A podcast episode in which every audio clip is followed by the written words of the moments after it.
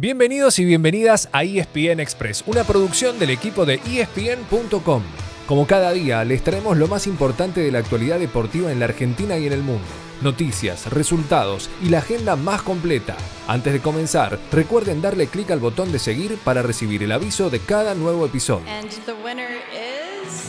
Muy buenos días, bienvenidos a ESPN Express. Como era de esperar, Lionel Messi se quedó con el premio FIFA de Best al mejor jugador 2022 luego de haber sido la gran figura de la consagración de la selección argentina en el Mundial de Qatar. Sin embargo, no fueron pocos los capitanes y entrenadores que no consideraron a la pulga entre las tres opciones de votación. Leo Messi se hizo con el premio tras acumular 52 votos, mientras que Mbappé fue segundo con 44 y Benzema con 34. ¿Cómo votaron los propios integrantes del albiceleste?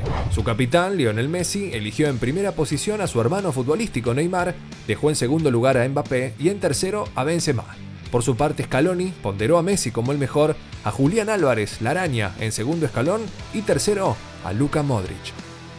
En lo que respecta a la categoría Mejor Arquero, trofeo que se llevó el Dibu Emiliano Martínez, Emiliano. como no podía ser de otra manera, tanto Messi como Scaloni lo eligieron como el mejor del mundo. Siempre me preguntan quiénes son tus ídolos en la vida o qué arquero vos mirás cuando sos chicos. Y yo siempre digo, ver a mi mamá limpiar edificios 8 o 9 horas, mi papá trabajar, la verdad, mis ídolos son ellos. Gracias a todos. A su vez, Leo Messi escogió a Lionel Scaloni como mejor DT del año 2022, que finalmente fue el ganador. No hay cosa más linda que ver feliz a tu gente, a tu país. El podio lo completó con Pep Guardiola, otro de sus padres en el deporte, y cerró con el francés Didier Deschamps, entrenador que enfrentó en la final del mundo. Racing venció a Lanús en el cilindro y confirmó su recuperación. Con goles de Matías Rojas y Gonzalo Piovi, completó de esta manera una semana ideal, cortándole al Granate su andar perfecto en el torneo de la liga.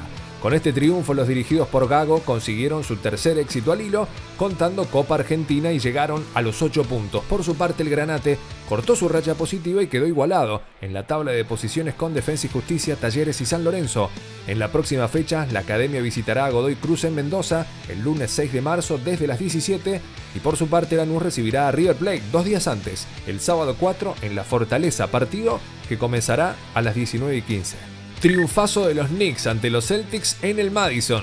El conjunto neoyorquino venció con contundencia a Boston por 109 a 94. Esta es la sexta victoria en fila para los New York Knicks, en la que Randall y Kingley sumaron 23 puntos cada uno. Por su parte, en la visita, Tatum debió dejar el juego por doble falta técnica. Hasta aquí el resumen deportivo de la jornada. Entérate lo que pasó y lo que está por venir de lunes a viernes en el arranque del día. Los esperamos en el próximo episodio de ESPN Express. The best player of the world, el mejor del mundo, Leo Messi, campeón del mundo, Argentina. Felicidades.